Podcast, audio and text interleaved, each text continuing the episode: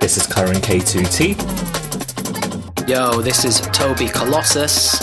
and you are listening to the Think Breaks podcast.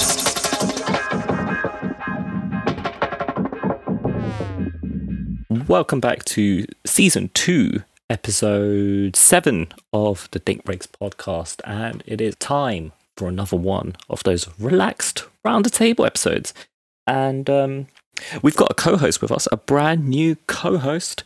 Um, people who were with us with season one will definitely remember this guy as he used to be a guest. It's the one and only Shodan. Sup? Oi.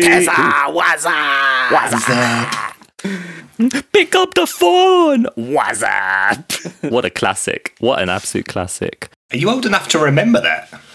Well, yeah, Yeah, of course. Uh, mate, don't. mate, I'm 30 years old now. 1994. Come on, that was more at Karen, but yeah. I'm 26 years old. I'm still old enough. I think.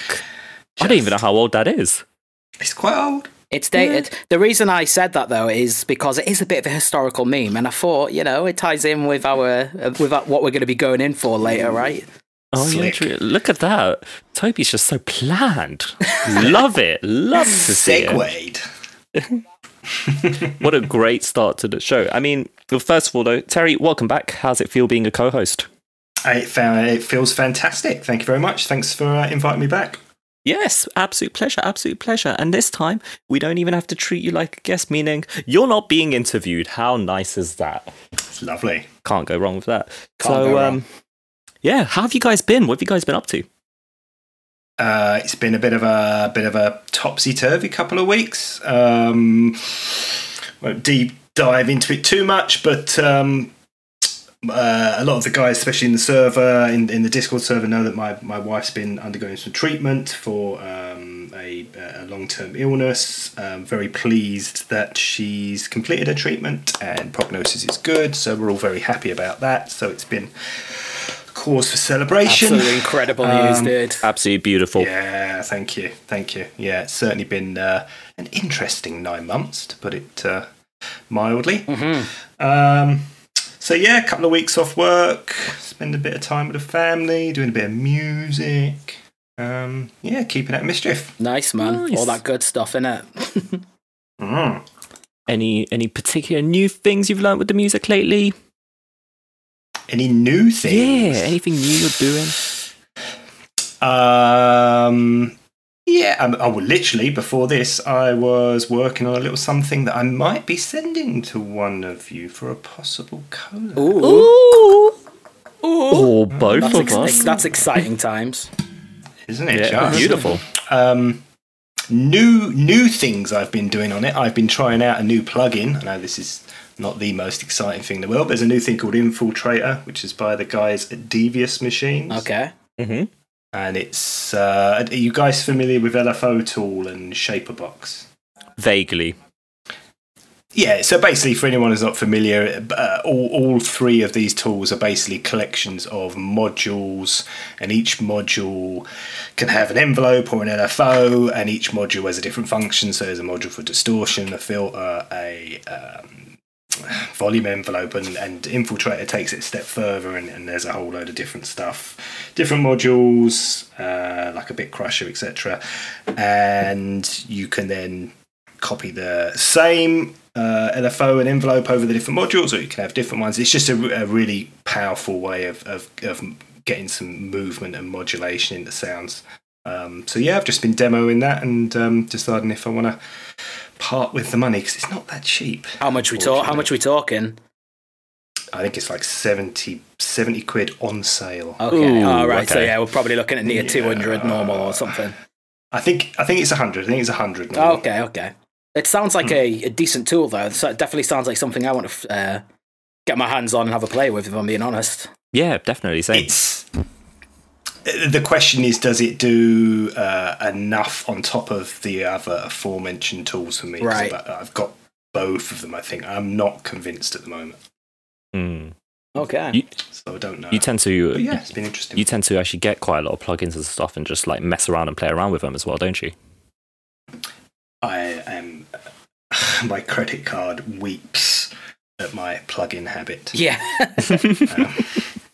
I've, I've actually been really good recently. I've, I really kind of each time I've gone to hit the buy button, it's like, do I really, really need this? Do I really need? Do I need another compressor? I hardly even use compressors. Why am I buying compressors? yeah. Yeah. yeah. You know what? Actually, that quick that ties on to a little idea I had. That I think I brought up to you, Karen, mate. Um, But maybe maybe some of the listeners could um, in the Discord could give us a give us a shout if this sounds like a good idea. But I was thinking maybe we could take some free plugins sometime. Maybe not this episode, but in an, a future episode, we'll plan ahead a bit, and we can take some of these plugins and give them a little demo ourselves and that, and then come back on the episode and give them a little review and what we liked about it, what we didn't. Just Yeah, well, that could like be quite an interesting little thing, couldn't it? like a little review Yeah. corner or something. Yeah, you could even do that live. To be fair, Yeah, yeah, exactly. T- tell us what you what you think about that, and if you're liking the sounds of that, we will uh, we'll certainly go ahead and do that. we will work towards nice it. idea. Yeah. So um, yeah, that's actually a good shout. That's like, I'd be down for that any day, like Mm. um, live or otherwise. I'd be down. Um, Yeah. Toby, what have you been up to then? Yeah, so um, I last weekend was it last? Oh no, it might have been the weekend before actually. The weekend before last. Oh no, it was last weekend. It was. I was back seeing uh, my old folks. Haven't seen them since um, Christmas. It was. Uh, so it's nice to see them for a bit. Um, Mhm. They live up in Northumberland, so every time I go up there, I get to get on get in like a load of walks on the coast and whatnot. Are you guys like familiar of uh, Holy Island and places like that by any chance? No idea. Not really. Yeah, no. it's honestly um, have like look it up on your phone or something if you get a chance. It's just such a beautiful part of the world. Um, always so blessed to be able to go over there. But uh, the reason why I bring it up is I, I I saw something really cool on the beach. Like this might sound like some complete boomer talk, but I thought it was really interesting. But um, essentially, there was like this petrified wood on the actual beach itself that obviously used to be a wood before like the um, ocean kind of like took over. So at first, it's all kind of covered up by the water because the tide was in. But on the walk back, the tide had kind of gone out, and it was all this kind of like really like petrified to rock, like uh, roots and like uh, tree stumps just coming out of the sand. And I'm telling you, I tell you what, it was it was quite quite the sight. It was uh, yeah, it was a cool little feature. cool. Uh, Nice. Yeah. It's nice. It's nice to stumble across things like Yeah. that. just randomly, Yeah, like? I don't think I've ever really seen. Like I've always heard about like these petrified forests. That uh, there's usually quite a lot over in America, isn't there? Yeah. Um, Mhm. But yeah, it's the first time I've kind of really seen petrified wood like that, and the fact that it was just in the water to begin with, like just like under the kind of shallow kind of tide, it there was just something quite surreal about it, and yeah, it's really pretty. But yeah, other than that, um, got back to Manchester, and for anyone who follows my streams, I've been streaming like a bloody lunatic this week. Yeah, have you been consistent? Yeah, pretty much been doing it every night apart from Friday because um, I unfortunately had no internet. The old internet was down for the entire day, and despite being on the phone to them all day long, yeah, I got absolutely nowhere with it. You know how it be with these. Uh, Yep, I feel that. Mm, mm. uh, yeah, what else have I been doing? Uh, yeah, got a few got a few masters back actually. Got a master back from uh, the guys over at Four Corners, Malinky's label, obviously. Cool. Mhm. Um, yeah, they're sounding really good. I think it's it's the um, coming out on the summer LP, the after party edition. Nice. I think he's doing like he's doing like the kind of three tiered uh, album launch or whatever. So you've got the is it the the pre party, then the club, and then the after. Oh no, it's the beach, the club, and then the after party. Uh, so they're kind of like tailored for different styles within drum and bass. And yeah, I've got a track coming on that last one on the after party. Um, I can't actually remember when the full release is, but I think it might be the seventh of July. I think I'm right oh, in not, thinking that. not long to go at all then. Yeah, I think that's either that. I think that might be when my premiere's going live on on YouTube actually, but I think it's somewhere around that date anyway. Um, yeah, just lots of music, man. I got ID today, guys. What? Ooh. Can you believe that? For what? Uh, for a couple of cans of hula hooch, which is a it's like a passion passion fruit based kind of uh, alcopop drink, I suppose, That's but a less a less kiddie one. Well, if you're going to buy pop, that's what happens. yeah, true, true. No, but to be fair too, it, it was a it was a first um, first day on shift, first day of the job, you know. and you. So I think she she would been like uh, they'd probably really gone in on the whole. You know, you have to make sure you ID anyone that slightly looks, or you're going to get completely screwed over, and you're going to get us fined, and then you'll get a fine. You know, they tend to do that You're in retail. Your life will be ruined forever. That's probably what they've said to her and all that. Yeah. It's just So yeah, so it's safe to say I um I just threw all of the items on the floor and just shrieked at the top of my voice, "Take me to your manager." yeah. But no, obviously I was very nice about it. Uh, she just got a manager over, and the manager was like, "Yeah, this guy's clearly uh, of age." Old. And kind of, I was kind of like, "Clearly, okay." Like, all right then. uh, You've got a full beard. a beautiful with the one. mask, yeah. though, you know the mask. But the thing is, mate, my True. the bottom, my bags under my eyes these days make me look like a withered old fool. I tell you that much. so all you need to do is look at those those uh, pearly blues, and yeah, they'll send you running. But yeah, bit sorry, bit lengthy, but that was pretty much my day or my week. it's just weird thinking about you being ID'd when you know you've got the fabulous beard and that. Because I remember when I was uh, when I was 23, right, and it was probably my first week of work. I got kicked out of a Sainsbury's because I didn't have any ID to buy paracetamol. Oh wow, that's Yeah. tragic. What? So I had like it was my first week of work. I think it was like the fourth day or something, and I had a really bad headache. And um, so I was like, okay, Sainsbury's just next door. I'll excuse myself and I'll go. Um, and I forgot my wallet, which had my ID, so I only had a couple of coins on me, which was enough to buy the paracetamol. But I go to the counter and um, I'm like, yeah, can I get a pack of paracetamol, please? And they asked me for ID because apparently I don't look over 16. And I was like, I don't have ID, but you know, I work a full day job in an office. Does that count? Anything like that? and I was asked to leave the store. Wow, Wow. Yeah. Yeah. At the age of 23. That kind of hurt, you know. at the age of Uh, twenty three. Yeah. There's no coming back from that one, really. Yep. Yeah. That was painful. But um, things I've been up to recently. Yeah, so- what you been saying, dude? Um, I mean, I've still been streaming, which is you know keeps me busy. Musically, um, I've had a few. I finished a few bits, which I'm quite. I'm happy with. I, I've become a lot more happier with tunes I'm finishing, which is always a good sign. Um, I got a message literally about two hours before recording today that um, this label that me and someone else sent some demos to finally got accepted. Like the pre-masters are all good to go. Nice. Um, we sent the first versions 14 months ago. And obviously, we spent the, lo- the whole of last year just sort of developing our production, trying to get better, and then Mhm. reworking those tunes. So it's kind of nice to know that the whole year was sort of worth it, and that um, and that we only improved what we had 14 months ago to the Yeah. point where it's like really good now. Yeah, mate. I tell you what, like getting those kind of pushbacks and knockbacks and just like getting longed out a bit usually ends up, even though it's a bit shitty at the time, usually ends up being so beneficial Yeah. because you end up putting so much more like time into that track and pick up on all the faults and stuff and just make it like level it up each time. That's it. It's not like we were mad about it or anything, but Yeah, of um, course. it was like because they're a very busy label, so they were just like, "Yeah, we're we're actually all booked for next year," and so on. I'm like, "Wow, you guys already booked for next year? That's kind of mad."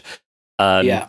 So they were like, "Yeah, we can do July 2021," and we were just like, "Yeah, okay, cool. Um, we'll take some time to sort of grow our skills and rework them," and so we did, and it worked out. So can't complain.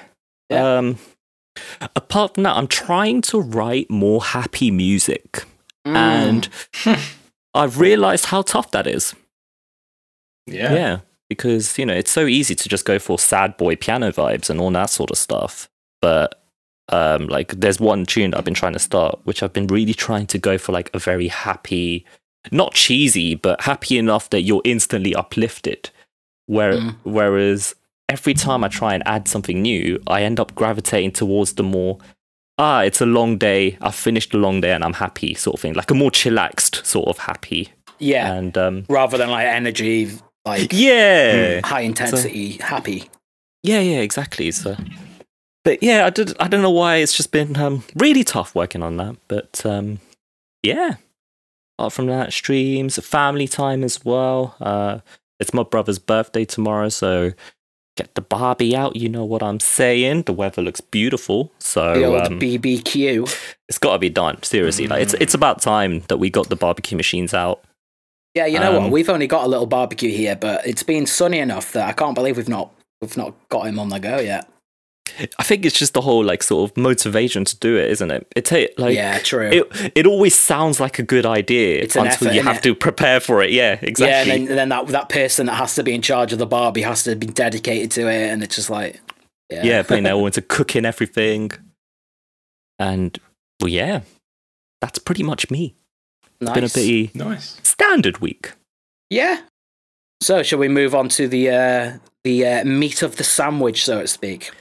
Um, I've got some bits. I've got some bits. So I want to actually start off with a thing I've been seeing a lot le- recently, and talk about some sort of music tech and how music tech has changed from when we were wee numpties to the way we are now. To And- old numpties. Yeah, I've been seeing this thing recently, and I realize it's actually got musical connotations with it as well. But I've been seeing a lot of things about NFT tokens. Have you guys seen that? Mm, yeah. Mm, Yeah, and um, yeah, I was just browsing the other day, and I found out that there's actually a, a drum and bass album that's going to be released as an NFT. mm. Uh, f- By Saxon. yeah, yeah, that's it. And uh, for anyone who's uh, not aware, it's a non fungible token, which basically means that you essentially buy the rights to that piece of content, whether it be music or even YouTube videos or any sort of content you can essentially put on. And um, the whole concept confuses me, if I'm honest with you. Like, I don't understand as a um, as a as someone who buys that what sort of benefit that has to me. Do you guys know about this? Um, no, I don't. Um, just uh, as far as I'm aware of NFTs, I, I I was first made aware of it through um, like the fine arts and like art Mm, industry yeah, or whatever. In a way that it meant that people could purchase that bit of art, but then still sell it to other art dealers. Because like how art dealing works is you sell something and then that's it. You can't make a copy of it. You can't keep selling it on. That person who bought it now owns it forever. So then the way to get around it with NFT, I'm paraphrasing a bit, so I might be wrong, is that you can sell it via that, but sell it multiple times, so different people get a. So you essentially keep getting like revenue for it, rather than just a one-off sale, and then that person who bought it be able to sell it on for more. So for how that works, how that kind of translates into how it works within music, I really, Yeah. I've not looked into, and to me, I've, right now, I don't, I can't understand how that works either. Because the way I was thinking about it is like, sure, you buy the rights, but, and most likely with the way I've seen it with YouTube videos, like, um, it was strange because that, you, do you guys remember that whole Charlie bit my finger video? hmm Yeah, apparently that sold for $761,000 Yeah, as an NFT, right? So I get that whoever buys uh, a certain album or a single, any piece of music, probably will pay for more for it. But what's stopping people buying the same thing from Beatport, for example?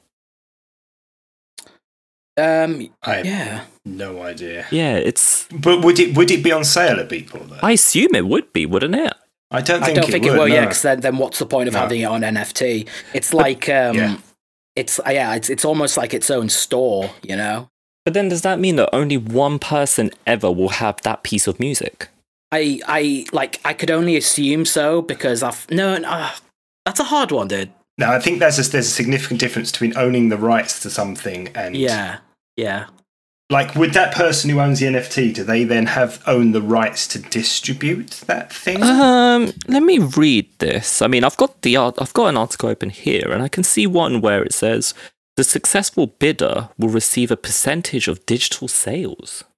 So then it would be up everywhere. So essentially, you're buying, you're almost buying the rights to make money out of someone else's music. so it's almost like an investment kind of thing. Hmm.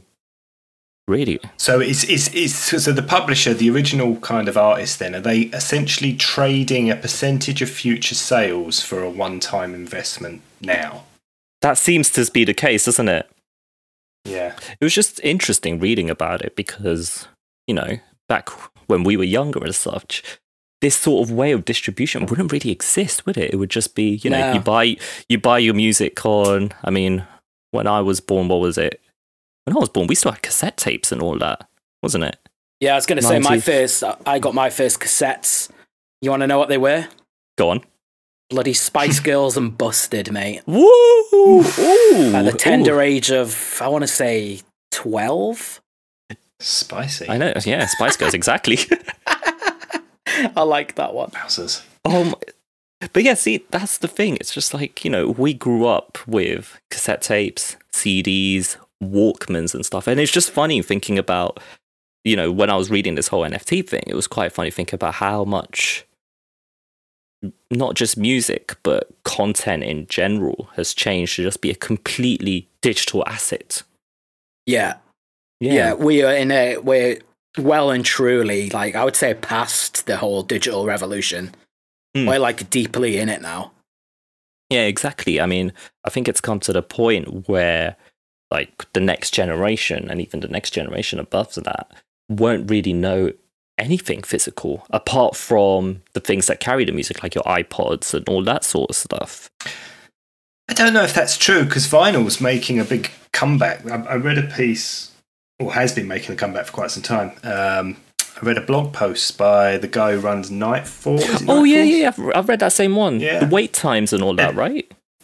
Crazy. It's like apparently there, there's only like 10 vinyl pressing plants left in the whole world. What? and I know it's madness. And they all have contracts with like the big labels and distributors. And, and so the smaller labels and, and, and, and customers, they're basically looking like 18 month turnaround times and insane stuff like that to get anything pressed. Yeah. Um, but it's weird. I mean, where where has the demand come from? yeah, Is it the whole sort? mm, I don't want to say hipster culture because that's not exactly right. But the whole idea of uh, the whole idea of like sort of appreciating the past, the sort of like preserving older methods of music keeping. Like, I think it. I think it. it it's got to be dependent on genre to genre. I think we've brushed Hmm. up on this in a past episode. To be fair, it's like it's still, especially within drum and bass, hip hop, even like uh, techno and stuff. You know, like kind of European techno and stuff. There's still very much a very large uh, vinyl culture around it um, Hmm. because it's like a part of its. It's a part of its kind of um, what's the right word? Of its like character, you know. yeah, like part of what the the scene of that particular genre grew up with. Yeah. Um, Mm. It'll be interesting to know though, because obviously you said there's only ten vinyl pressing plants. I wonder what Mm, the ca- something I like wonder what the case is for um, cassettes, like your standard little cassettes. Because I'm sure, for example, like the hip hop culture would have a bit of uh, cassettes and stuff, right? Or like tape packs. But the difference with, with the cassettes and the vinyl is cassettes are extremely easy to replicate. yeah. Yeah. True. So it's really, really easy to, to run off a batch of, like, you could do it. Whereas with vinyl, you, you, you the, the whole, I mean, again, the, in the article is really interesting because it goes into the to details of, of, of exactly what's you know required to, to press vinyl, and it's horrifically complicated. Yeah, I was reading that, and it it sort of makes you really appreciate um, the people that still go for vinyl these days as well. Um, Yeah. I'd be, I'd be interested to know if you guys, if you guys were vinyl collectors, uh, with uh, obviously labels can now release music digitally, and then you know you see, you've got your whole eighteen month turnaround. Would you be prepared to wait for a couple good couple of months to receive the vinyl later than you receive a digital copy? Yeah, so it comes out like three months past its actual release date, but you but you could get the release for digital let's say on that let's say date. six months. Yeah, you can pre-order the months. vi- You can pre-order the vinyl. Uh, you can pre-order it with the digital, so you can pre-order the vinyl at a time. But let's say the Bandcamp page or whatever says, please note the vinyl will only appear at this time because that's the time they've got. Would you still be prepared to front that to get that vinyl? Probably. I know that Sneaker Pimps have done exactly that. So I don't know if you guys are fans, but um, they've just released their fifth album after like a 15 year break or something crazy like that. Um, Or no, fourth album, and I don't know, it's the fifth album, but the fourth album never got released. I don't know. yeah, yeah. Um, and they've done exactly that. you can buy it on vinyl, but you you've got to wait until it gets pressed, but you'll receive the digital version straight off the bat. I suppose like vinyl is just a collector's kind of edition, you know. I think so. Um, yeah, I The think majority so. of people will listen to the, mu- their music digitally, you know, because I don't know about you guys, but I often listen to most of my music like on the move. Yeah, same. Um, yeah, Mm, mm. I don't have a uh, turntable set up. I've got thousands of records. yeah. but I haven't got a turntable set. up. Well, I know where to put it. They're big. Yeah, Mm. honestly, I used to have such a. I don't. I'm not going to say I had a massive vinyl collection, but I actually actually sold all my vinyls to a good friend of mine not too long ago, which in hindsight I massively regret because I had so many memories tied to them, you know. But it was just like it was the whole thing of just not being able to transport them about and just lack of space from moving to place to place. Sad times. Hmm. But anyway, I, I digress a bit. I've got some stuff that's worth good money here. Like, oh, go on, take us I've for it. Take us for it. Yeah, do it. Oh, it's just a. It's so I inherited my dad's record collection. My dad was into jazz funk oh, and nice. very early hip hop Nice. and electro and early house. So I've got a lot of that kind of stuff. And I went through a period of collecting and buying. Well, I, I was a I was a hip hop kid, so Yeah. I bought you know, tons of golden era hip hop, sort of 92, 93, 94. And then I went back and bought some stuff that I missed the first time round back in the 2000s. And then when I was first starting producing drum and bass, my first studio was in the basement of a record shop. So the record shop, there was two shops. There was one upstairs, which was uh, dance music. And then next to me, there was a little shop and um, it was all rare groove and funk and super rare, expensive stuff. To the point where the guy who ran that shop used to um, occasionally supplied Shadow and, and Keb Darge and people like that. Nice. So proper proper collector stuff, you know. DJ Shadow, man. And I, Mm. yeah, yeah, man. Um, and I spent some money in there, man. By God, like stuff that I haven't opened.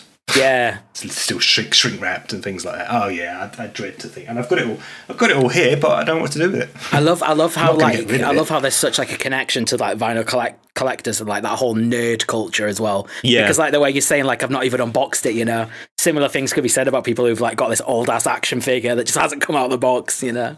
Yeah, Yeah. yeah. It's got that value, you know, yeah. There's a big thing about like action figures, trading cards, and that sort of stuff, just to be kept in mint condition, isn't Yeah, it? Yeah, well that's it with uh, Pokemon Yeah, yeah. cards, isn't it? That whole That's um, it. TSA is it TSA? Um, which is like how good a quality it is in, and if it gets a ten, then that's Oh, like the highest it can be, which will mean it'll be minted. But anyway, yeah. My um, a lot of my early releases were all centered around sampling of vinyl, old funk records. Mm.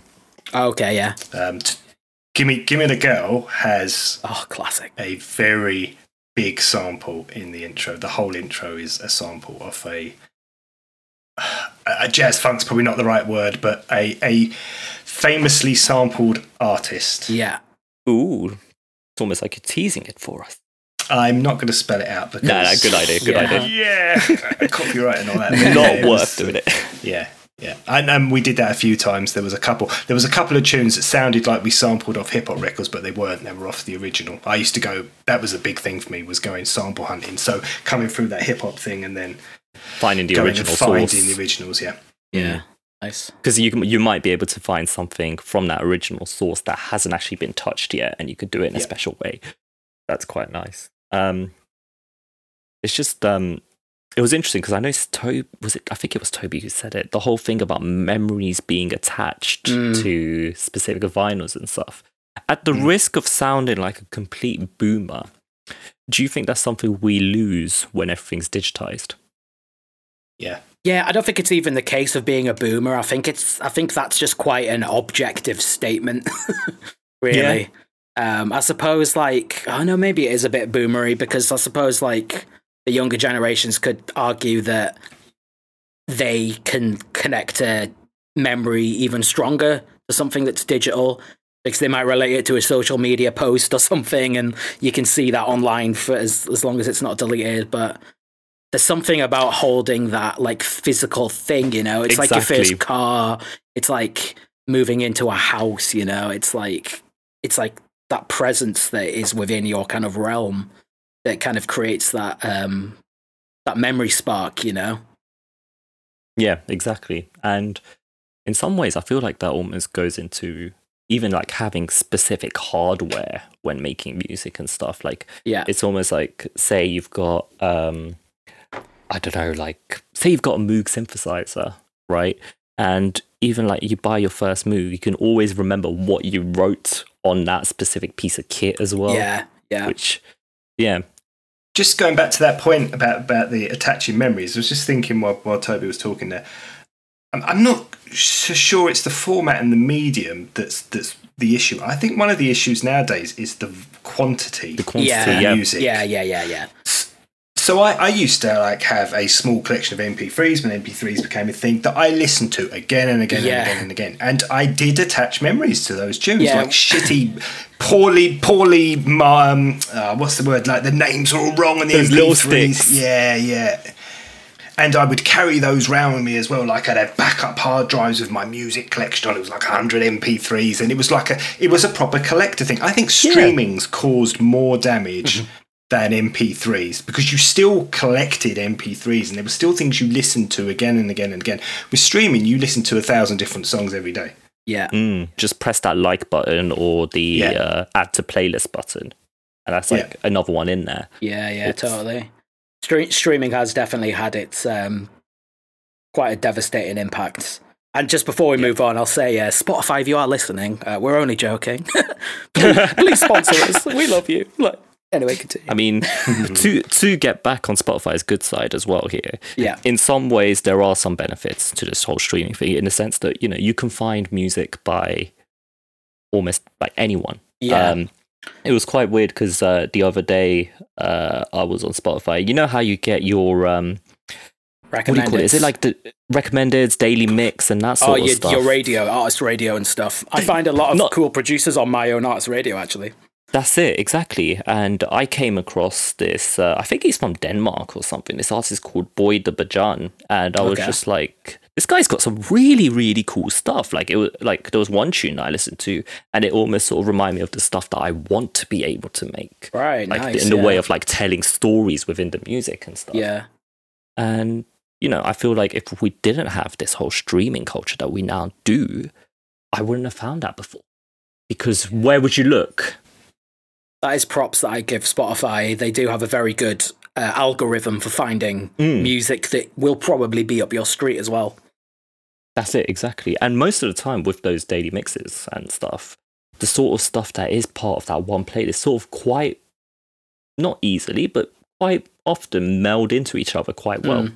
I had a similar conversation 15 odd years ago when when MP3s were first becoming a thing and Napster and, and, and what have you. And Oh, um, Napster. yeah, I was out in, in, in Romania and I was DJing out there and we were talking to the guys out there and they openly pirated music. Like it was just, and, and at that time it was a bit of a thing. Like Yeah. if people were downloading your music, they were literally taking money out of your pocket as Yeah, far as you were yeah, yeah. Mm, yeah, of course. and and there was a lot more emotion around it. It was quite, you know, it was it was a very angry making thing for for artists. Yes, yeah. And um, and these guys were just blatant, but they made the point they couldn't afford the import duty on vinyl. Yeah. So if it wasn't for Napster, they'd have never have heard of us, and they would never have yeah, so you would, have have, played yeah, in you would have had a much smaller fan base and whatnot. And Exactly. yeah. yeah, Yeah, that's the thing. It's all well and good kind of slagging off all these kind of uh, medias and that and mediums, but Mm, there is definitely there's definitely a very large um, beneficial like large benefit coming from it. yeah, So, exactly. Imagine yeah. having to still carry two crates to every gig you go to. Like, you Oh, know, God, it's quite a lot to carry and so on, right? These days it's just a Um, thing that slots in your little like condom pocket on your jeans, you know, just like in your box. Condom pocket. That's what it is, isn't Yeah. it? A little condom pocket. Is that what they call it? I didn't even know that. It's probably not really. That's what they used to say in my high school, you know, like, oh, have you got your Johnnies Oh. in the little pocket, mate? the Johnny My pocket. Yeah. Even on that trip, my records went to Vienna, and I didn't. Damn. Yeah, see, the records have a had a better holiday Yeah. almost. They they had a much longer trip. They got them there though. They were like they turned up about an hour before my set. Ooh, yeah. wow! See, Cheeky cheeky vinyl collection on its gap year. Yes, squeaky bum time. here's an interesting thing about the whole DJing thing because obviously back in the day it was always you know you carry your crates of vinyl to your gig and you've got your turntables there, and then now obviously a lot more things are being digitized and so on. Um, what are your guys' thoughts about the whole thing with um, is it Beatport Link and SoundCloud Go, where Okay, yeah. within your DJing software You can you ma- can yeah. now find tunes online that you can just stick into your set straight away. Am I right in thinking that works with Spotify? Uh, Because if that does work with Spotify, that's insane. But surely it can't. I do, thought you'd right? have to download it. Yeah, though, yeah, surely, surely. You'd need to. You'd probably need to integrate your account with it. Um, I know. I know SoundCloud definitely works. Uh, because I've seen like software like Virtual DJ, for example, have a SoundCloud inter- integration, and then you connect your account to it, Yeah. and it even shows you like all the playlists and your liked songs and all that Uh, sort of yeah. stuff. But yeah, I'm interested to know what you guys think about the whole idea of essentially finding new music through while in the middle of your DJ set. Like say, oh, say you suddenly forgot about this one tune you wanted to drop. Like you remember it, but you're like, oh no, it's not on my USB sticks. You can essentially now just grab it online super quickly. And is that just like a paid thing? Is it right? Uh, yeah, I think there's like a monthly payment to it. Uh, I know Beatport has got Link. I think SoundCloud's one is called Go, Yeah. and it's like a it's like a monthly subscription sort of thing. SoundCloud goes their mobile thing. I don't know if it's specifically a DJ thing, or maybe they've rebranded it. Oh, what the It might. Pulse? I thought they got rid of Pulse. No, Pulse was their old uh, stats analytics Okay, app. yeah, that yeah. They kind of group. no mobile. Uh, Go, SoundCloud Go. Oh, is Go. like- sorry, yeah, yeah, Yeah, like uh, off offline downloading. yeah, yeah. basically. Okay. Oh, but yeah, but then that would make sense, wouldn't it? Because you would need to have it downloaded offline to be able to DJ with it, assuming you're not going to be online everywhere you're DJing. Yeah, like ima- imagine having to go up to the promoters, like, uh, mate, can you give me the Wi-Fi password, please? Password. Yeah, Yeah. seriously. Oh, and your Wi-Fi drops mid-set. Oh, sorry, guys. Uh, yeah, and it just goes to silence. Like you know, we always hear these Yeah. stories about DJs who you know put the wrong vinyl, accidentally stopped the wrong deck. I did that. Now imagine I've that. done, I've done it Like- several times, even on like CDJs, man. Yeah, I picked up a record that was playing. Wow. Yeah, the almighty, the almighty fucking vinyl Yeah. tear. I could just Awful, it's imagine the, the audience just looking in absolute horror Yeah, at this They guy. did. Yeah, they did. I mean, yeah. In terms of whether I like, yeah. In terms of how I feel about that, um, I think it's like a recurring, a bit of a recurring two two sided blade with that, really. Because on the one side, yeah, the artists are probably not gaining much, um, No. much in terms of financial gain. They wouldn't be, would they? but they're probably gaining a lot in terms of uh, exposure. But then it comes back to the thing. It's just like, oh bloody artists, we just have to live through this thing of like, oh, but it'll be great exposure. It's like, yeah, fucking Is it though? Because in the middle of a DJ set, nobody knows. yeah, true. Everyone's listeners just don't know. Yeah, yeah, Yeah, That's yeah. very true. And, and all, who the fuck has time when they're DJing to be browsing on the web for more music? Uh, Yeah. Is, is DJing so easy now that you literally can just stand there scratching your ass? It, I think I would argue yes. I would argue. I would argue yes. Sync, sync button, bro. Sync button. Wow, Yeah. terrible. I mean, even on Yeah. like like it's been a while since I've DJed in a club, but when I did, I was on. I think it was the three thousands within US at the time, like the brand new. I think it was the first model of like the uh, Pioneer uh, Mark three thousands or whatever. Uh, God, I probably butchered the name, but oh well.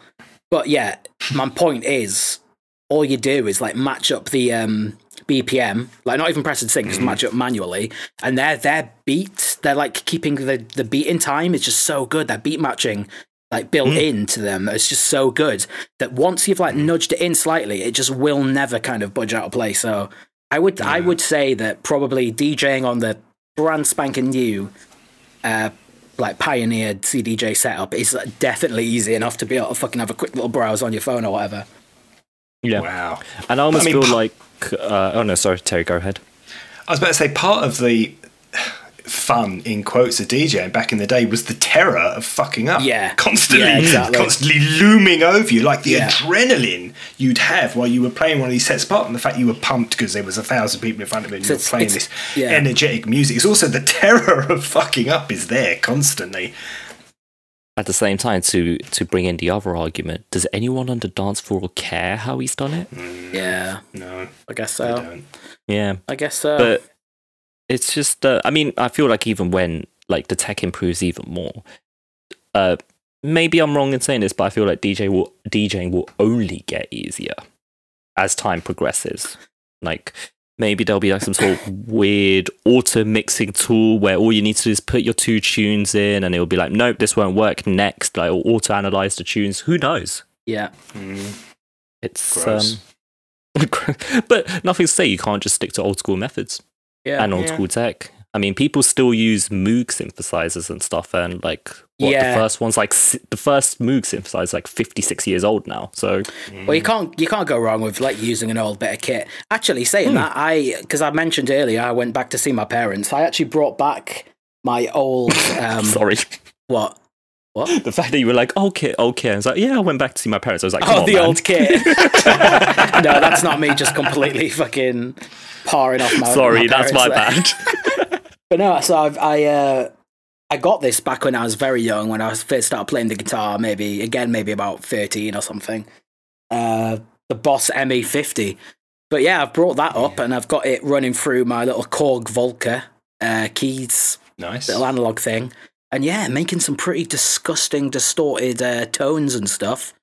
Uh, obviously, I still need to do a lot of um, honing in on it all and perfecting it, and really just learn how to use this Volca properly to make some more advanced kind of uh, sequences and shit. Yeah, it's uh, it's cool that you can just like find like tech that came out quite a long time ago, but it can still kind of like hold up to this day, you know.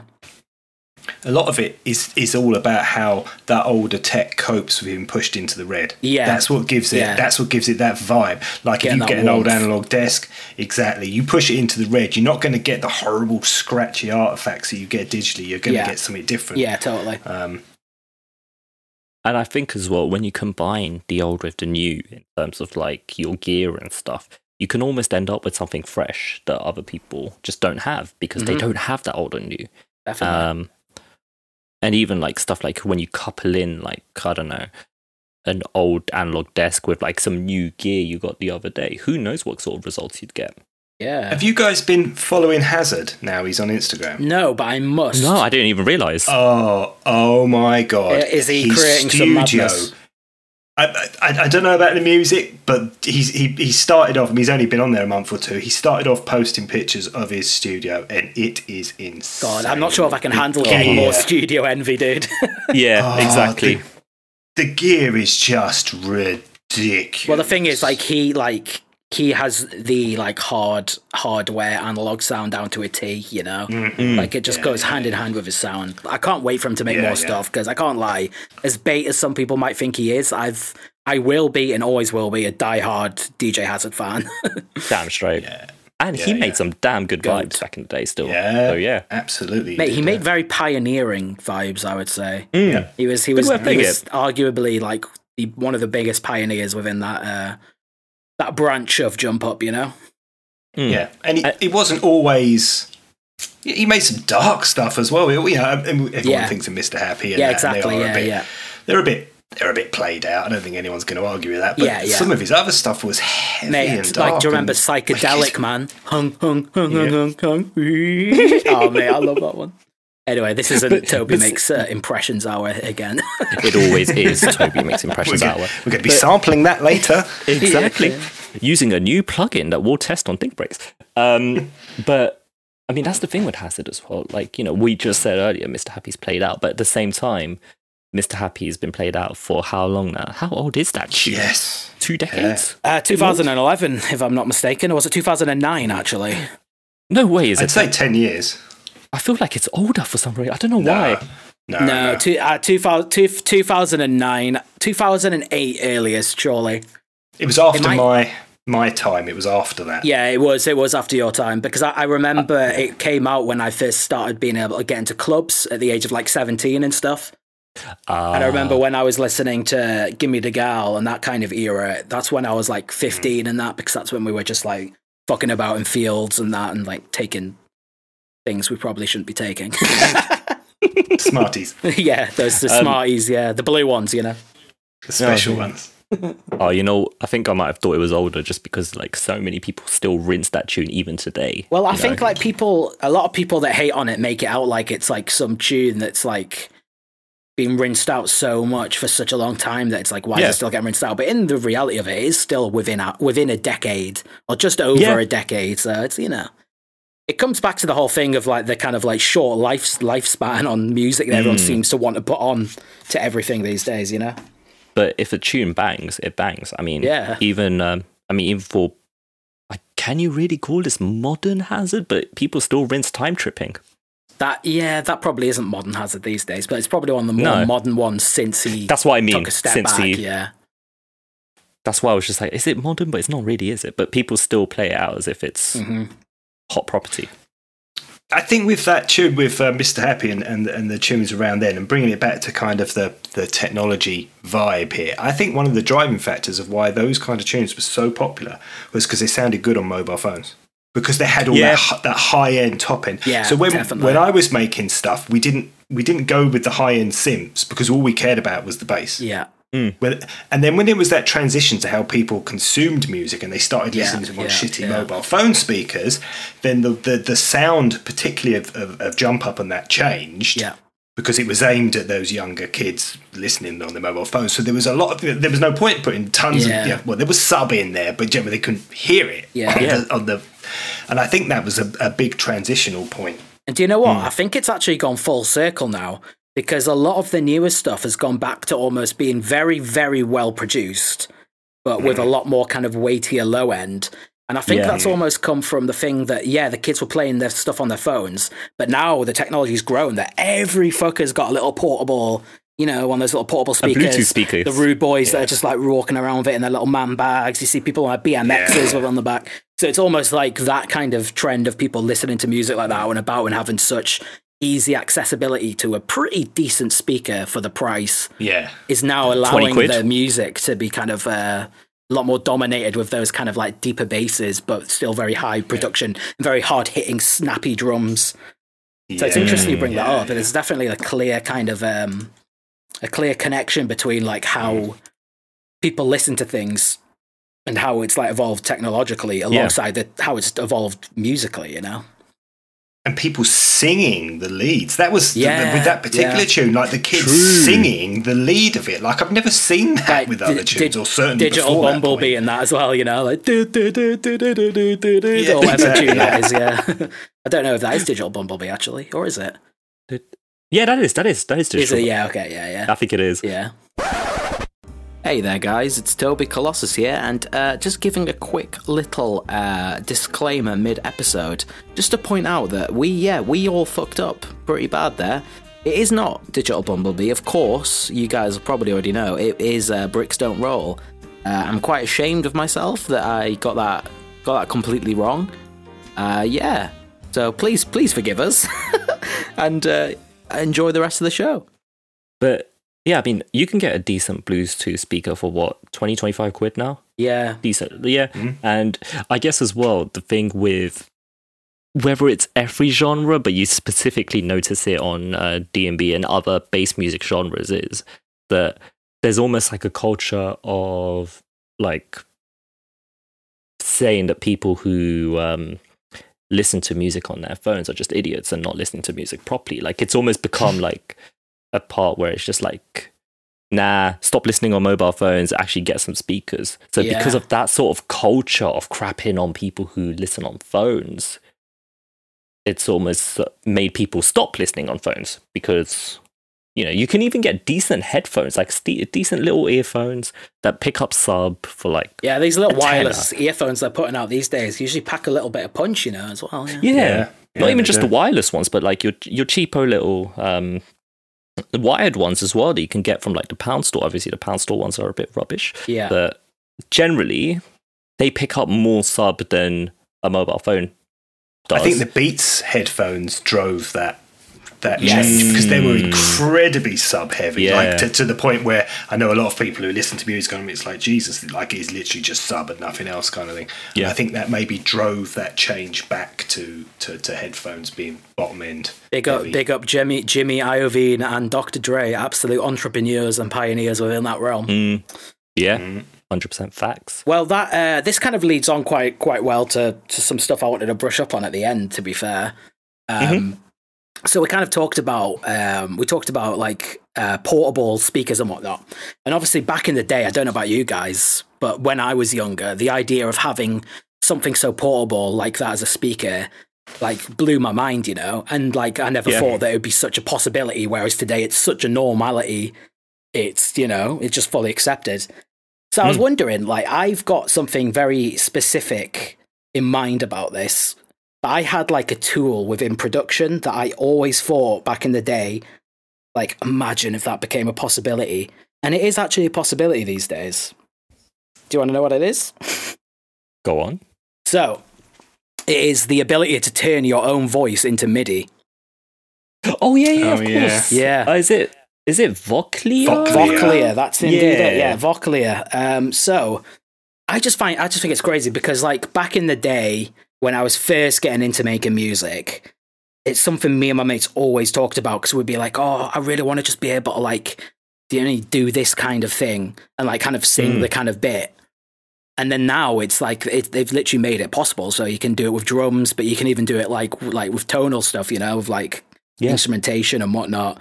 If you sing the notes, it'll kind of guess the notes accordingly. Like, granted, you probably do need to be able to sing a little bit, but as long as you Mhm. can, I think it's got quite a good way of um, picking it up. But Mm. um, yeah, so that's that's become like a thing. And back in the day, if like if like fourteen year old me knew that thirty year old me had access to this and knew that I hadn't jumped on it straight away and got on got involved in all that, they, they would literally be kicking me.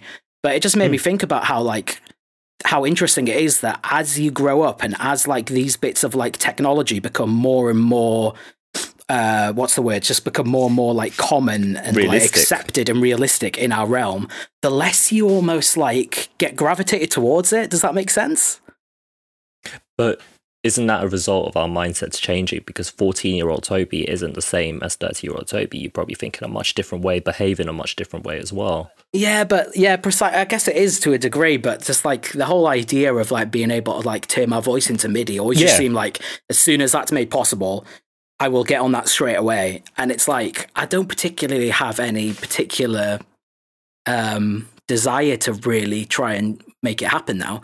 Maybe you're right. Hmm. Maybe it's because I'm a bit more experienced in terms of like how I write music and my kind of music theory um, education and Yeah. whatnot. You know.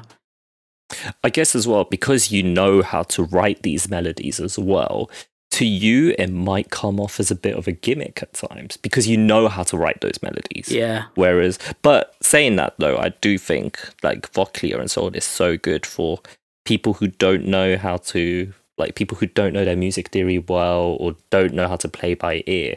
Because there's so many times when you hear, um, I don't know, maybe you've made some really nice drums and you're just like, hmm, I want the bass to go right. But you're just like, how does one do a how do Yeah. I write that? Yeah. Um, so yeah, I think I think that sort of stuff's really cool. I think I saw um, oh, what's his name? I think I saw Stranger do a video about this. Yeah, I think that's that's what made me kind of realize it was such a common thing. I remember when they first hinted at the ideas of it. Maybe it was like a year or so Mm. ago, but yeah, I think more so than the the writing melodies part of it. Well, for me anyway, I like I'd rather just you know mess around and write the melodies like using a keyboard or whatever. But the thing that blows my mind more is the fact that you can do drum hits with it. yeah, that's cool. That's really creative because you can beatbox your drums. You know, Exactly, and that speeds you know, up the pe- process so much. and you know a lot of people always say you know oh i don't know how to give my drums some swing or whatever right when you're beatboxing it you've already got that looseness to Yeah, the drums yeah. that you could just you know you could quantize it yourself and turn it into whatever you've got there as your kit and also it's a bit more personal as well when you put in your own groove and your own sort of drum fills within the beatboxing if you know how to beatbox that is. Yeah. But It's funny. It, it, it doesn't appeal to me at all. I'm sitting here listening Yeah. to you guys, and I can, I can, I can get where you're coming from. And I think this is to do with workflow, and I think this is to do Mm, Yeah, with the fact that I'm yeah, not somebody. I never have ever sat on the toilet and hummed a melody and thought, "Oh, I want to Oh, make that into a really? tune." It's just Okay, never, yeah, it's never happened to me. Yeah, you're more of like you have to sit behind the thing and kind of like yeah, experiment. yeah, get, okay, that's like, fair. Yeah, of course. Yeah, yeah, yeah. So, so it would have. I can't. I'm, I'm sitting here thinking, would it have any application for me at all? Well, here's one Probably then. not. Here's one, Terry. Have you? Yeah. Can you think of anything that when you were younger, and this is probably going to be, to be fair, this is going to be like so broad. To be fair, because you come back from a Mm. time where there were like the possibilities of just like exploded, you know. But was there anything Mm. you really remember where you were like, something like that would be insane? I can't imagine it ever happening. And now it's just such a common thing where it's like, okay, fair. Yeah, I mean remixes. I suppose back in the day, if you were you were remixing a track and you were Oh, you wanted to No- no replay the stems, is it? melody, yeah, extracting a melody. Yeah, exactly. You haven't got the stems. Yeah. You want to extract a melody or something. So yeah, that that would be Okay, that's that would have saved yeah. half hour or Yeah, an hour, yeah, I yeah. guess. actually on the whole thing of remixing as well the idea of i mean even though i'm still a very very new producer the whole thing of having to getting being able to take a stem or a sample and so on and convert that into midi automatically i think is awesome Yeah. yeah Yeah, it's crazy you can do that these days, to be fair. yeah because like i know for example like let's say remixes yeah you're remixing someone who knows how to do some really complex chords and their chords are you like i don't know they've used like this really high end synth right? But you want to change it to like a mellow piano or something but it's almost going to be impossible for you to sit down there if you don't have the music theory to just create those mm-hmm. chords yourself. The fact that you can have something convert it and it be decently accurate is mm-hmm. quite a game changer i think. Indeed. It's been around for. It's crazy that it, you've only just come across this because I think like Ableton's had it for about four or five years. I've only been producing for about four or five years. No, wait, four years. Oh. You should than have known that. it from this from the off then. I should Yeah, have, yeah. but to be- I should have. But I'm a noob with production. Like- Read the manual, dude. Read that I manual. should do, dude. Yeah, so um, first, actually, first off, first off, because we were talk- we were talking about the whole idea of um, things kind of like learning about the certain bits of technology, and then it just getting to a point where it's like, whoa, I didn't really expect it getting to this level so soon. Do you guys remember when like uh, 3D printers first first like got dropped back in? When was that? Was that like 2015 or something? 2015 ish, Yeah. 2014, I think. Apparently now, the first uh, couple in the world, a Dutch couple, have uh, 3D printed their first house. Wow. How? Well, exactly how uh, they've they've basically free printed, 3D printed each individual little bit, and then basically kind of like constructed it all together. But it's They, uh, do you mean they've 3D printed bricks or have they No. prefabricated Yeah. yeah, whole so they've prefabricated like each individual like it's basically been blueprinted and then split off into multiple different sections that have all been 3D printed and then kind of glued together in a way or like constructed Wow. together. Um but yeah, so that's it's the first kind of house that's been made like like via 3D printing, which begs the question about how much cheaper it is to do it like that and will that become like like do you reckon that'll become like a really normal thing and within the next like couple of decades? Well, how strong is the house? Because if you want to take the story of, you know, the three little piggies and the wolf, the wolf brewed, like blew down all the houses that weren't bricks, right? How strong is the 3D printed house compared to the prints? Well, I mean, this house is like a it's it looks like a small like little kind of uh, bungalow type thing.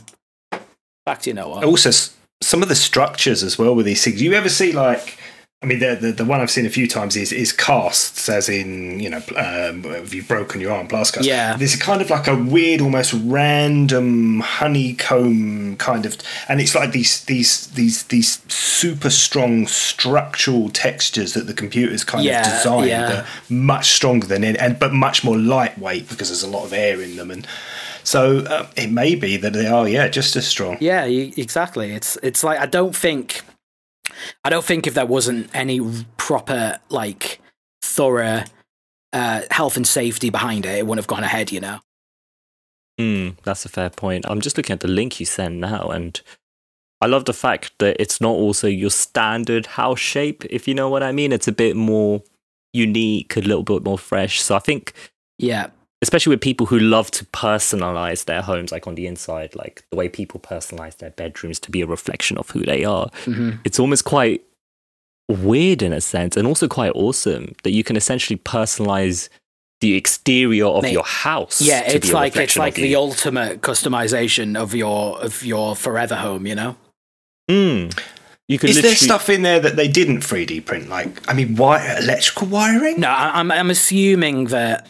Oh, that's a good point. Actually, I'm not sure. On, I'm not sure on that, but I'm I'm assuming the out the main outer shell, and they'll they probably bought Hmm. Yeah, doors yeah, yeah. and all the door frames and like window frames and stuff. They'll they'll have kind of like um, done all that.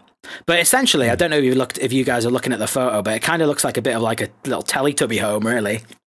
it's it's interesting because it actually looks like layers. Like Yeah. it like you can almost see each layer of what I assume is like some sort of cement that's being printed. I, I can I can see the main value being in building custom components rather than building your whole. Like, I'm not sure if there's any value in in in not using bricks at this point. Do you know what I mean? Because it's just bricks are so cheap. There's so many of them. Exactly.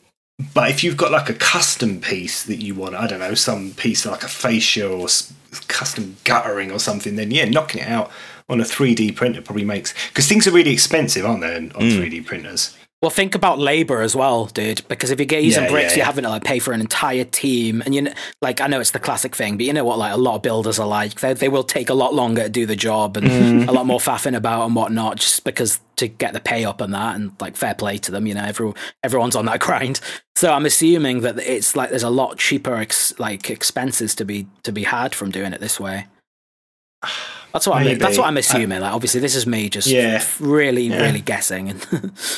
Oh, It's I mean, an interesting concept. yeah, how many people would it take to operate a 3D printer as well? Well, one that's size, one that's big enough to create panels for a house. That must be. I mean, that machine alone must be extremely rare. Yeah, exactly. Well, like I'd like you say like something to man it, you probably get someone to like check on it every morning. Like I think like like, like robotics and stuff in this day and age are so advanced, it's crazy. Hmm. They do most of the stuff themselves, you know. yeah, but you still need someone who needs to check, right? Yeah. Uh, or at least some like someone to operate, you know. so that's maybe more. That's maybe one person compared to what like Hmm. ten builders on a building site. True, true. Um, but then, uh, Hmm. then you probably have to factor in the cost of the 3D printer and hiring the printer. Yeah. Or do you? I mean, the printer itself would be incredibly expensive. Yeah. Something I bet you, I bet you that that printer, whatever they've used, there cost as much as an average house. Just something that that can create something that big. Because most 3D printers are like I don't know, a couple of foot, aren't they? But Yeah, we, yeah, we don't know if that's their printer or if this is just a printer that's going to do this with loads of houses, you know. So that might just be Yeah, like a yeah. separate company investment, and it'll be well worth it in the because you know what I mean. Like Yeah. we, we've seen this now. I bet you if if if we're all together again doing a, an episode of this podcast next year, we'll try and remember Mm-hmm. and have a check to see how many more of these houses have popped up. You know, definitely, Mm, that's a yeah. deal. see if it was just a bit of a fad or see if it is something that's kind of caught on. Mm. yeah. Yeah, I've got another little thing I saw. We'll not talk about it too much. I just thought it was quite interesting. Did you see the BT? They're doing a router that now, if you lose connection, they uh, they're partnered up with EE Mobile, so no more of your router running out of internet. If your if your router breaks, then you've got that EE Mobile network backup to run off. Okay. Drops back to 4G. Drops back to 4G exactly. So imagine that if you've got some really important things to upload, no more ringing up customer services, tearing your hair out. You literally got that guarantee. That's interesting. I thought that was a really Why? Why has nobody done that before? Exactly. This is what I was thinking when I saw it. It's like that seems like such a no-brainer, obvious move to do, but obviously, yeah, they've started doing it. Um, with most things where we're like, you know, w- why did no one think of it before? It, wouldn't we always say that to any sort of tech that exists today in the modern age Well, as yeah. well? Yeah, exactly. Um, But yeah, that one particularly is already in existence because your phone does it constantly. yeah, exactly. True, true. Um, So that's a Uh, bit of a crazy one. Yeah, like we've had half a decade of like of uh, evidence Yeah. of it. You know, Yeah. it's probably all the people that are just like 4G is bad for you.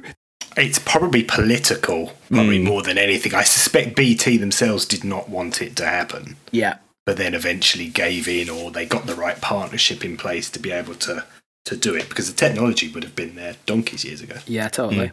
Fair point. Very fair point. And yeah, just bringing it back to uh, the whole music technology before we go into our little think outside the box segment.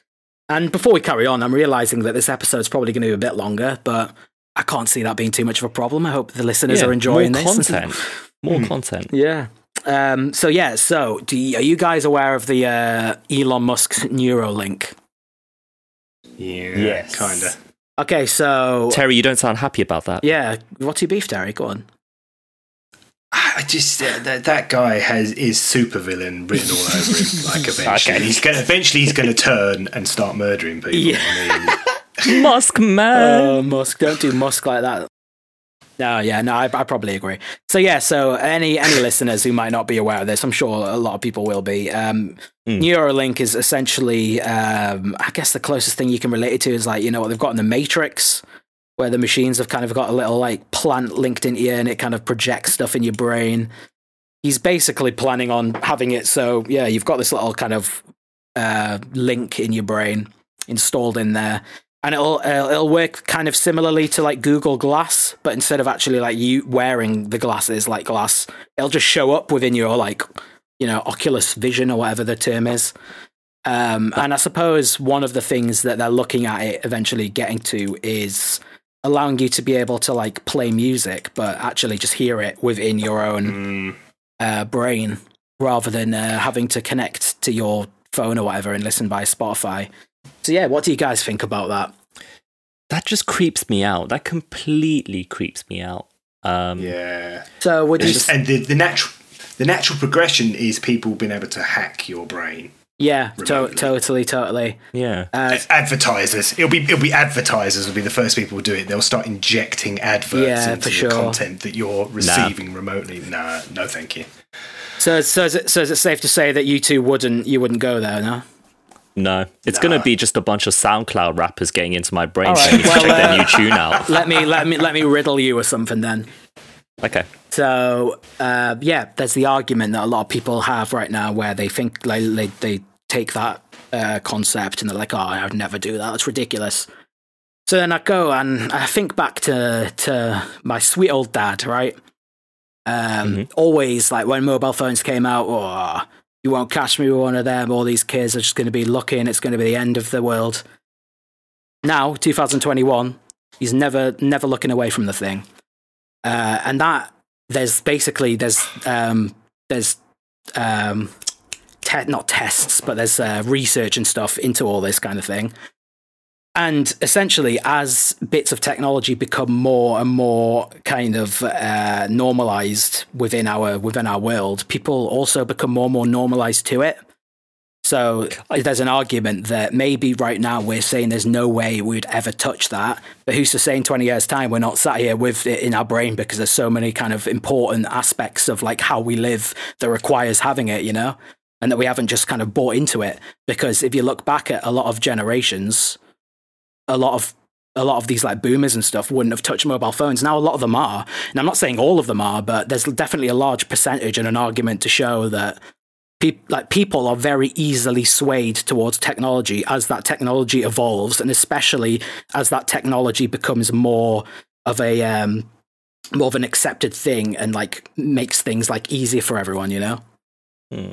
I guess it is the whole idea of uh, the whole don't knock it until you've tried it sort of thing.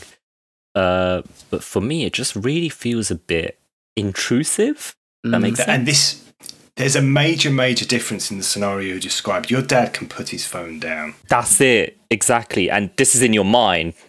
Yeah, but you'll probably you'll be you'll be you'll you'll be able to turn off the Neuralink. I'm sure though. Are you It's sure? though? in your brain. That you know. I know. All, I, no, all I'm trying to say is it's all well and good as saying, "Nah, we wouldn't do it now." Because I'm right now. I'm in the stance where I'd be like, "Nah, I wouldn't do it now." But hmm. I'm, I guarantee, and maybe in the maybe in the future, what what are you going to do? You're just going to cut yourself off from the rest of reality, I guess okay, in then, that or not reality, but like you know. I, w- I wouldn't be the advance. first person rushing to it. No, no, No way. But Imagine. if, if there's enough research that's done that shows that it's not harmful and you don't have to do it. yeah. Okay. Well, I'll like riddle me this as add-on. well. Then is Oh there god, enough? so many riddles. Is there is there enough research gone into that mobile phones aren't just going to give us tumors? We're literally the guinea pig generation. They've they've they said that there's they they don't know whether mobile phones are going to completely like destroy our minds. But then this goes back to the whole thing of I can put the phone down. You still have a choice. Because I don't have the enough info to know whether you can put this Neuralink down when you've got the Neuralink, uh, it's it's very sketchy. If if I knew already that yeah, you know, you can completely detached detach the neural link, then I'd be like, eh, I'll give it a shot.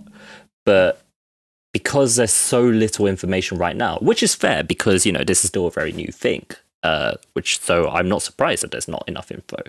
That's why I'm very sketchy and like would rather wait for more information. I wonder if it if it would work on a port into your brain rather than the actual thing being in your brain, like um, uh, a cochlear hearing implant. So you have a port, don't you? Then you actually plug I'm pretty, the no. I'm pretty sure that is what they're trying to do. Yeah, because you'd have to be, you'd have to be more able to charge it up, and then I think you'd have to be able to put it into like an actual. Actually, no, you wouldn't put it into a machine to program it. Because you'd probably just program it in your head, wouldn't you? Because you'd see it all.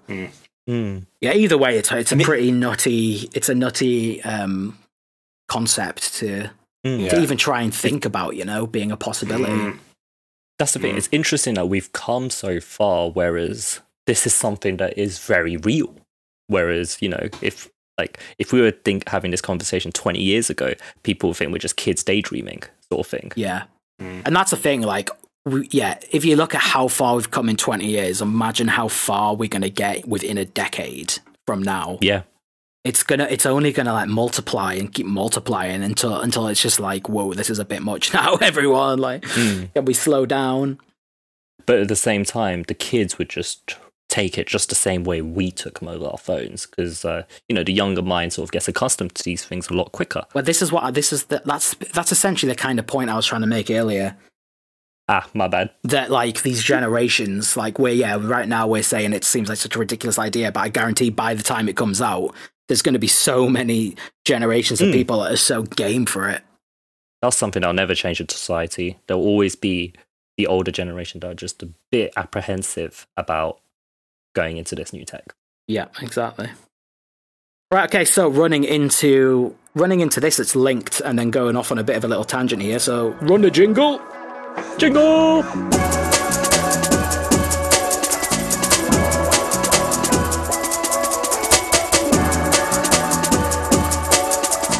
outside the box. There's that jingle. So yeah, Neuralink, music in the mind. Do you guys know what the main, like, what the final destination for Neuralink is? Is it Uh, a medical application? I would imagine one of the big applications is for people who can't hear. Uh, yeah, I think that is one of them. But like, okay, the main one is basically the uh, ability to be able to reincarnate yourself through AI. Is this essentially, obviously, uh, like, I don't mean to trivialize it, but is it kind of like the way, like, have you guys seen Futurama? Yeah. The, the way, like, you have the heads in the jars? Is it kind of like that? No, no, not, not, no, not really. So, um, co- okay, never mind. so right, okay. So essentially, um, yeah. So I, fou- I found this. I found this article. So we're just going to go through some of these, which is like the technological predictions for our world by 2050. And these these predictions have been made by scientists and people that have literally predicted things over the years that have fully come true. That are just like so deeply involved in, you know, in just like technological advancements and that kind of area of the world that they're just clued up to know like when these things will eventually come to to light. You know. Uh, so this is a guy, uh, Coswale. I don't know if I've butchered that name, but he's basically saying that uh, it'll be the ability to bring back our relatives through artificial intelligence. So the idea Oh, is that by that's creepy. 2050, we'll be able to send nanobots into people's brains to extract memories of like loved ones. And then you Uh-huh. augment that with like DNA sampling of the deceased, and it'll be possible to create a convincing virtual version of someone who's passed on. A virtual Mm. version. Yeah, Okay. um, and then that can extend to uh, where Elon wants to take it, where you would be able to put your own consciousness into a computer or AI. hmm Um, so now a lot of people obviously think of that of like, oh, so I'd be able just to live forever. But I think It's what not people exactly that, is it? no, it's not. It's What a copy of you. Exactly. It's basically an exact carbon mental copy of you. So you would like we yeah, you wouldn't like die and then just suddenly be alive again in a robot. You would No. basically No. be prolonging your consciousness in an AI. So what are your thoughts on that? Would is that something that you think is like completely pointless or can you see any kind of uh any reason behind that? I feel like we've learned nothing from movies. yes, mate. Yeah. Exactly. This Yeah, kind of thing never ends well. Well, dude, I was kind of I was kind of thinking about it in the sense of uh, relatives who have passed away, and um, you know, obviously that. now now we're obviously in a in an age where if your relatives are on the other side of the world, you can keep up with them with video calls and that sort of thing. But say if said relative passes away and maybe you struggle to you struggle to properly mourn them or like say like a last goodbye essentially the idea of that consciousness might help people mo- to mourn a Yeah. relative for example But then, I then it, know. I f- my argument would be that you um, you're opening a door uh, Yeah. that's that's like closed the closure. Do you know what I mean? Exactly. You're not. You're not mourning. You're not mourning You're anymore. Yeah, it. exactly. You're prolonging No. it, and then you'll end up like fantasizing that they're Yeah, still alive, that they're not alive. I Mm. think it would fuck you up. It it breaks the natural order of things. Yeah. That's what it it, it, Yeah. it it fucks up the cycle. Yeah, there is the life is a cycle. We all have to die. It is Yeah, a reality. exactly, yeah, and yeah. trying to short circuit that. This is again. This is just super villain territory. I don't want to die. Yeah, want to lit- literally. forever. Yeah, but that's the thing. It's like I could kind of understand if you still had some sort of a, if if it was like you still kind of remembered your life. But if it's literally just putting your consciousness into a computer, which then lives on, and you have nothing Hmm. connected to that other than the fact that it's just a copy of your consciousness, it's like, what's the point? Why do I want to? Why do I want to? It's ego. Yeah, it's just crazy. It's- I just I can't wrap my head around ego. it. Yeah, it's like Yeah. playing god in a set in a way it is. Yeah, it's it's not wanting to be forgotten. I think it's got it's nothing to do with wanting to live forever. It's wanting everyone else to remember you forever. Yeah. yeah, It's it's ego gone. That I mean, you can see where Elon Musk is with that, can't you? I mean, it's, you don't have to be particularly imaginative. yes, totally. he doesn't. He, he wants his legacy to live forever, and his legacy is going to be a copy of him repeating himself to eternity. Probably, to be honest, mate. Yeah. I mean, an extension of this that we've just spoke about as well is um, using nanobots to actually plug your brain straight into the cloud system. And what they're planning to do with that is um, basically it, it gives you full immersion with like a virtual reality, which kind of like uh, which fuses almost with your nervous system. And apparently, they reckon they're going to be able to um, to pinpoint like memories and trauma that are like giving that are like completely like fucked with your head or whatever and giving you like insane like mental mental health problems and like mental illness problems and actually eradicate them. So eradicate like areas of anxiety of your life and eradicate all these other kind of crazy traumas. Um and like on paper i suppose that does sound like a really really beneficial thing but again it, it's the whole thing of it really intrudes with the idea of like the kind of how, how like god's work you know yeah like who you are essentially yeah um And if you've got the money, right, to, and the time and the resources to dump into solving what, to my mind, sounds like a vanity project, why the fuck can't you cure cancer? Why can't Yeah, you feed know, starving children? Why can't you fix today's problems right now? Why are you so obsessed about the future? yeah it's like all these people that are trying to find like or that are trying to like use the excuse to not be a better person on our earth Yeah. because of the Mm. potentials of being able to go to Mars and start a new colony and be like, oh, it doesn't matter because we've got Mars as a backup. It's like, no, there is no Earth 2.0. Like, we're Yeah, on our. Earth. Look after our Earth. Fuck your ego Mhm. and do better for God's sake. And and to add to Terry's point about fixing the problems of today, these whole things about um, having your consciousness in AI or life on Mars, these aren't even problems to start with. No. They're not problems. They're just fantasies. They're just Yeah. daydreams uh, and so on. Like, sure, it's fascinating to talk about and all that sort of stuff, but you know there are higher priority Yeah.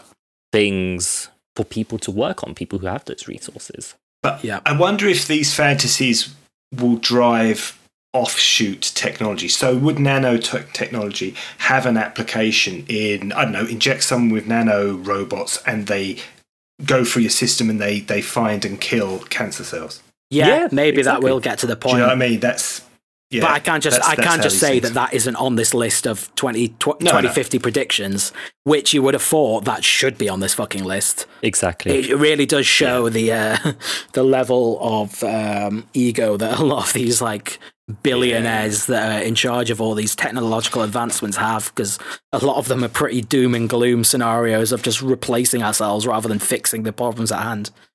I mean, Did you read yeah. this week Sorry, go on. that Je- Jeff Bezos became a trillionaire? Didn't Yes, he? Yes, he this did. week? Yeah. And Yeah. and and didn't they estimate that you could end world hunger today with something like three hundred billion dollars? Yeah, so for a third right. of his accumulated wealth, he could end world hunger now, this very second.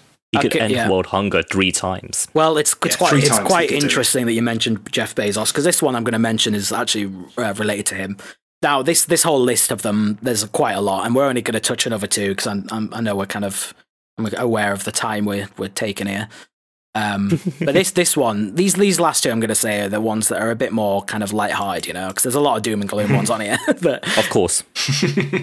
so, uh, this is space tourism, a week in orbit. So, according to Business Insider, space tourism could be feasible in 2050, uh, but likely only for the very wealthy. No, no, no shock there, right? No, not shocked at So, all. ro- rocket company companies like Jeff Bezos's Blue Origin. I didn't know Jeff Bezos had a rocket rocket company. If I'm being completely honest. Yeah, I didn't know that. And of course, uh, your boy Elon Musk's SpaceX, they're going to push the envelope of space travel enough so it'll probably be feasible to go on a week safari in space by the year 2050, I suppose. What, Um, like you'd be on a specific track to follow through? Yeah, so I think you would basically just like spend a week in like an in orbit and probably visit maybe some of the closer ones. It pro- uh, they're probably toying with the idea of it linking up to like the moon and Mars, I suppose, at this point. Yeah. Um, but that's that's pretty crazy. Uh, the, the thing I find quite interesting about this one is that um, we've talked about how technology and stuff has has gone by so quick, but in oh, in the ages they've always got the whole idea of being able to visit space drastically wrong because I swear they predicted back in the day that we'd be like in space by like the two thousands, you know. Oh yeah. Yeah, they and did. we're didn't they? still we're still what we're still like thirty years off at this point.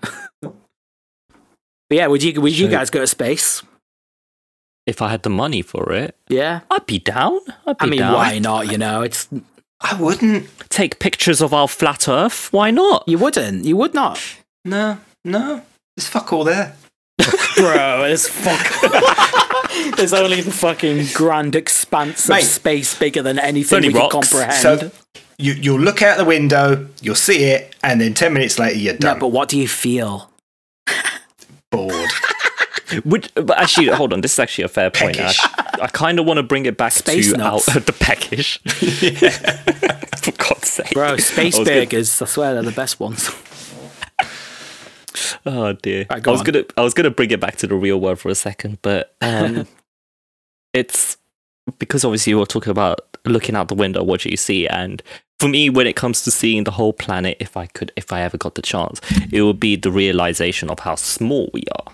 I think that's what I'd Uh, like. I'd like to be able to see our planet from far Yeah. away and be like, "Whoa, that's like that's everything I know," you know, and Yeah, it's so small. It reminds me of Come me. back uh, feeling depressed. true. No, but you could you, reminds- you say that, but you could come back feeling like empowered of being like, "Yo, like, Yeah, I think you could. I've seen everything I need to conquer now. Let's fucking conquer it." It just reminds me Calm of down, Elon. Elon Part Two. um, I was just gonna say, it just reminds me of when when I was in uni back in the day. I say back in the day, it was like six years ago. But um, there was a t- so I did neuroscience at uni, and there was a time when I got to hold a full brain, like a, Oh. like a full, yeah, yeah, a full Wow. brain. And even in that moment, even though yeah, you know, I'm bigger than the brain, I'm not that small.